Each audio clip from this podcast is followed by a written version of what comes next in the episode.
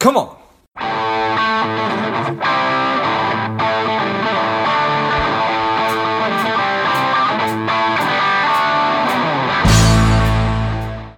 Hello, dear listener. Before we get into today's show, quick ask. If you find value in today's show or you've gotten value out of a previous show, please leave us a quick five star review. Be super grateful. Thanks a lot. Monica, are you ready? I am ready. I love it. I'm ready. The people are ready. Let's go. Welcome to Money Savage Engage. This is George Grumbacher.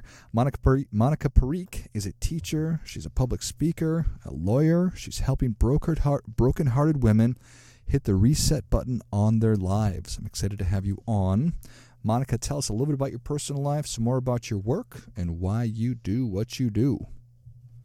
Hey, George. Good morning. Thank you so much for having me. Yeah. Um, so, my life is that I went through a very traumatic divorce in 2008. Um, my now ex husband, who I had been with for a decade, just disappeared on me one day.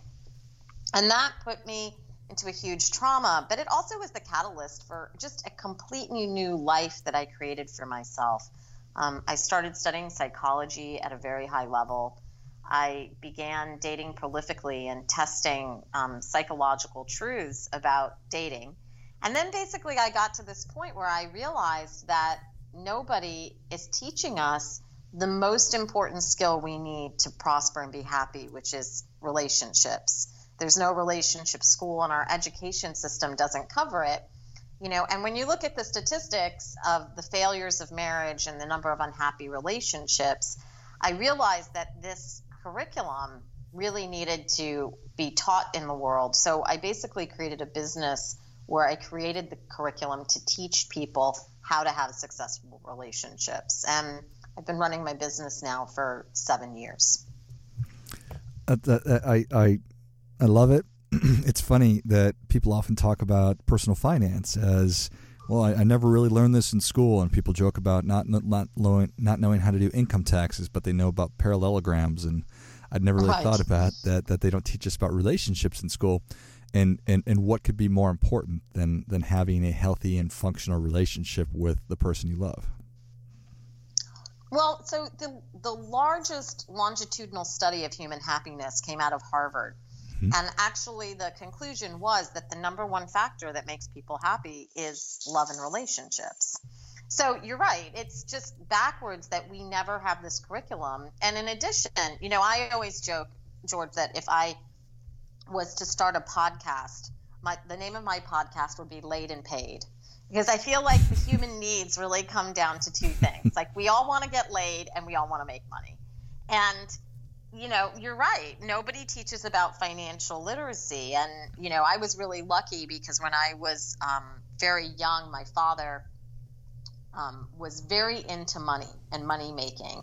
So he pushed on me a lot of financial literature. You know, he subscribed to Money Magazine to me, and when I told him I wanted, you know, a subscription to Cosmo instead, he was like, "Well, just read it when you're in the bathroom." You know, but it taught me so much about money, and now in building my curriculum, I definitely am planning on building a financial literacy piece of my curriculum because money's the number one cause of divorce. You know, when people are not aligned in their values about money, it just causes so much relationship upset. And I think it's an exceptionally important tool for human happiness as well. Yeah, that's that, that, that that's really well said. And if you've not somehow secured the podcast name laid and paid or the website or whatever, I think I think you definitely need to get to work on that. So I think that's awesome. okay, I definitely will try to do maybe that this afternoon. Yeah, yeah perfect. so, um, so I think that, that that that certainly resonates with with me. Um, money is the number one cause of stress for people, and then it ruins relationships and and everything you just talked about. Um, in terms of of of relationships, it's obviously there's there's so many different aspects of of them, but I wrote down prospecting and then relationship management just to just to I, I, don't know why those jumped into my mind, but certainly if I am single and interested in getting married, well then I need to figure out how to meet that person, and then once I am, am together with them, it's a matter of figuring out how to have a happy relationship. So Um, is is is there one part? Is it chicken and the egg? Is is one more important than the other? What where where are people really struggling? Wow, I love those terms. It, they're so effete, right? So, well, prospecting, you know, it's really interesting. When I began my study of relationship psychology in 2008, from 2008 to 2012, I prolifically dated applying relationship psychology principles. And it was just a fascinating experiment, really, just, you know, about myself, because that's really what dating is about, right? It's a study of yourself and what your values are and what you like, and hopefully you're moving closer and closer to your person. What was interesting was I entered into a relationship in 2012, which was the year that the iPhone became ubiquitous in the American household. And in addition, it was you know the year that a lot of the dating swipe technology debuted, like Tinder and um, Bum. I, I, don't know if Bumble was uh, debuted then, but this left and right swipe technology. Sure. So when that relationship broke up in 2016, and I went back out on the dating market, I was pretty shocked because there was just a complete sea change in behavior that was predicated by technology. And one of the biggest things that I started to really notice was that people were engaging in real life much less. So it was almost like what you would consider from a prospecting perspective good behavior, which is, you know, you see somebody hot at the grocery store and you figure out how to strike up a connection and you flirt all that was being obliterated from this left and right, right swiping. Hmm. And then, in addition to that, um, you know, I think it was creating, or it has been creating rather, a culture of fungibility. So, as opposed to me kind of sinking in and getting to know George and like, who are you and what are you about and are we aligned? It's kind of like, well, next and so when George doesn't perform the way I want him to perform, I just press delete and I go on to the next one. Sure. And so, you know, relationships aren't actually deepening. And we're not learning enough about ourselves because relationships are really supposed to be a mirror. So that's one of the huge challenges I see on the prospecting end. Um, and I could get into even more problems about the prospecting end, but we'll we'll say that. And then from the management end, you know, from my perspective, relationship management requires a lot of high level skills. You know, one of the high level skills we need in relationship management is conflict. We'll call it conflict de escalation. So, you know, are we productively fighting? you know are we aligning the needs and are we actually fixing problems or are we just fighting and then a big part of fighting and conflict to me is also am i taking care of myself in a way that i understand that my bad mood is my responsibility not my partner's responsibility and you know am i taking care of myself in all the ways i need to take care of myself that I'm not projecting my problems onto my partner and they're becoming the blame or the root cause of my unhappiness. And so a lot of that is also moving away from codependency to interdependency, where we stop looking for just one person to be our all and everything. And we have a more realistic notion about romance that it's a piece of a holistic puzzle of what we need as humans to prosper and thrive. So, from the management end, you know, one of the biggest problems I see is that we need skills building. We need actually places that are not, you know, cloaked in a therapist's office where we can openly talk about common relationship struggles and people can actually teach and give you tools to prosper within these relationships. And, you know, I mean, that's what my life work is, but that needs to be more of, I think, a global conversation because those skills we take into the workplace, we take into our families, and they really prosper us in multiple places. Yeah. I, think that's that is a big amen from uh, my perspective on this. And as as I'm listening, uh, it's so obvious that that we need help and a supportive community and and open lines of communication to be to be voicing what we're struggling with in in, uh, in an area that we're not going to feel like we're judged or shamed just like just like with money and just like physical fitness um, but i've never thought about relationships like that um, so shame on me because this certainly makes sense but that is why you're doing what you're doing monica yeah you know i think the really exciting thing about where we are collectively right now and I mean collectively, like, you know, with the pain point of COVID and the changes that we're all seeing rapidly happening, is that we're, I believe we're going to have a massive shift of priorities.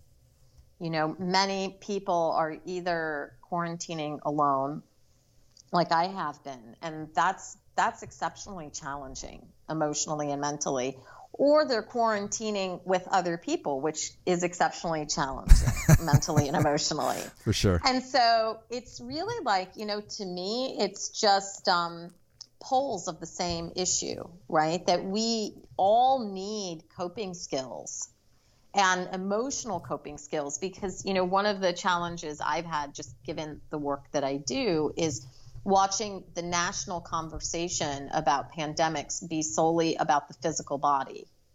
With almost i almost never hear anybody talking about the emotional toll of being at home every day losing connection with colleagues or that connection has moved digitally which is energetically very draining um, gyms closing you know, all the structures that we would have in place to diffuse stress are basically being removed.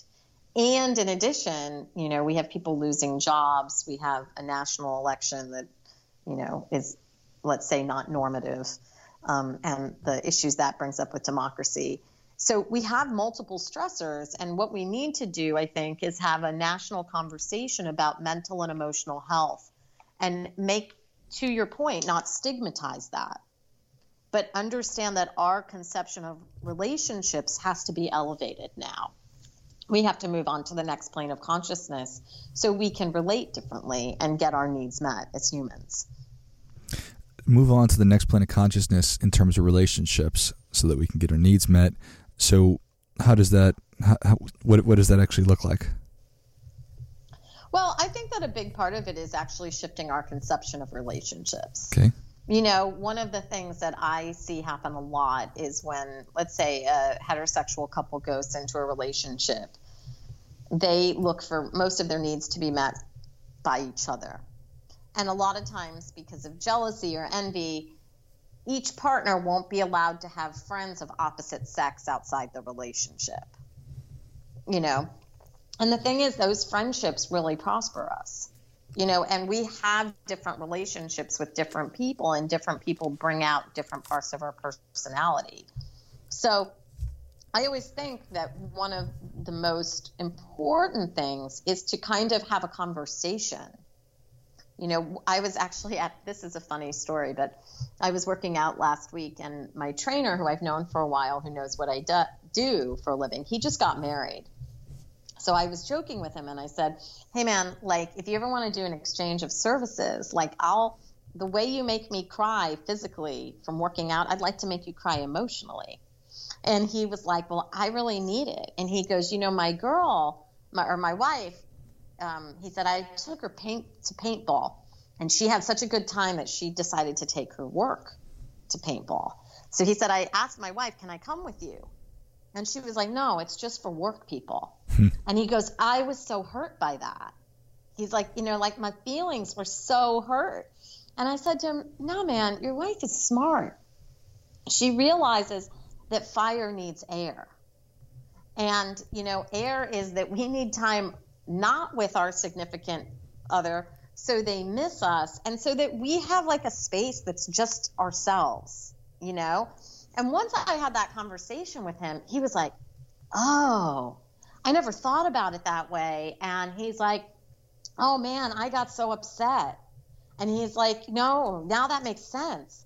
And so, like, I kind of feel like those are the conversations that, you know, sometimes we have with our therapist, sometimes we have with our coach, and sometimes we just have with friends who can provide us different perspectives. And, you know, that's, that's part of you know what I see the shift upwards being being like we have to change our thinking about a lot of things to move towards a place of peace and equanimity.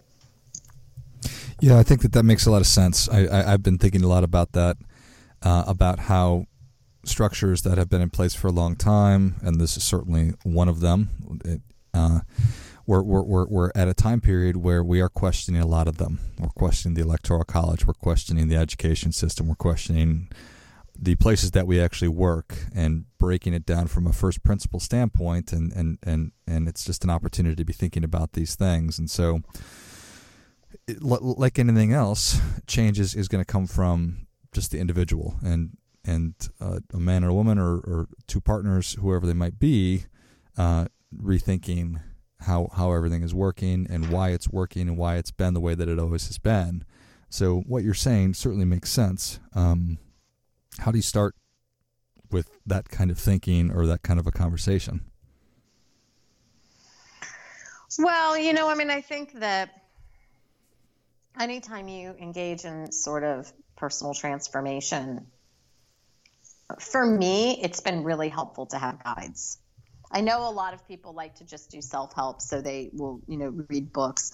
For me, I felt like it enabled me to go faster because when you radically start changing your psychological concept of things, in a lot of ways, you start becoming an outlier. Mm-hmm. You know, you're walking against the herd. For sure. And I think that takes an enormous amount of courage and bravery. So for me to do that, it required people build, giving me the skill sets to sort of build my self esteem. So, you know, or my sense of resilience. So I think that, you know, the conversation begins with really just working on yourself, but working on yourself in a real way where somebody is able to hold the mirror up to you for you to be accountable for the ways you're thinking and saying, to your point, you know, do I think this because it's correct or do I think this because I've been socialized to think this my entire life? And to your point, you know, these institutions were all created to socialize me to basically be kind of a robot you know? And part of my job now is to deprogram all that socialization and find the authentic me. Yeah i think that that's really well said. Um, and it i think it does take courage and, and bravery to to to take those first steps towards doing that work. Um, and and yes I, I think that that having support to to go down that path is is so essential. I know that that I'm certainly one of those people that you just described, where I do like to. Uh, when I learn about something that I think is cool or intriguing, that I like to do some research. But when I've found, you know, when I actually make progress in whatever area that I'm interested in, it's it's when I've actually engaged and uh, been given sort of the, the the full blueprint for it as opposed to just kind of piecemealing everything. So, yeah, the blueprint helps. You know, you have to have somebody who I think can take a bigger picture. When I work on my clients, I have like a very big picture view of what's going on where for them they only see, you know, they they're just they see themselves in today. And I kind of have a broader lens. So I definitely think somebody who has a blueprint, but also can put all the pieces together of where where the problem lies. Because really, that's I think what good coaches and good therapists do is they are basically almost like mechanics trying to figure out where the problem lies in the psyche. Yeah, you know. I love it. I love it. Well, Monica, Savage Nation is ready for your difference making tip. What do you have for them? My difference making tip is if you want to change the world, work on changing yourself and really be, you know, dil- diligent and consistent about that. I think that that is great stuff. That definitely gets come on, come on. One of my favorite, uh, I, I, I guess it's a children's book. It's by Shel Silverstein. It's called The Missing Piece. Are you familiar with that? Yes, I love Shel Silverstein. and so it's it, it really I've I've always really enjoyed that and just fundamentally for those listening it's it's it's exactly what Monica just said is you just need to work on yourself and stop looking uh, to fill up what's missing on the inside with something from the outside because rarely does that actually work. So I love it. Well, Monica, thank you so much for coming on. Where can Savage Nation learn more about you? How can people engage with you? The best place is through my website, which is www.schooloflovenyc.com, schooloflovenyc.com. And um, yeah, just you know, sign up for my newsletter, shoot me an email. I love to hear from people. And if um, you're brokenhearted or looking to upgrade your love life, just reach out. Love it. Well, Savage Nation, if you enjoyed this as much as I did, show Monica your appreciation and share today's show with a friend who also appreciates good ideas. Go to schooloflovenyc.com and check out all the great resources. She's got a great blog, and um, it's just excellent. So check it out. Thanks again, Monica. Thank you so much, George. I had a great time. And until next time, keep fighting the good fight because we are all in this together. Spending too much time on social? Is your daily screen time over two hours? Are you a little bit overweight? Not saving enough money? Any or all of these are familiar. Strive could be for you. The Strive two week online bootcamp will help you to detox your mind, body, and money getting you on your way to a happier, healthier, wealthier, and more confident life. Go to strivedetox.com, S T R I V E D E T O X.com, and get your mind, body, and money right.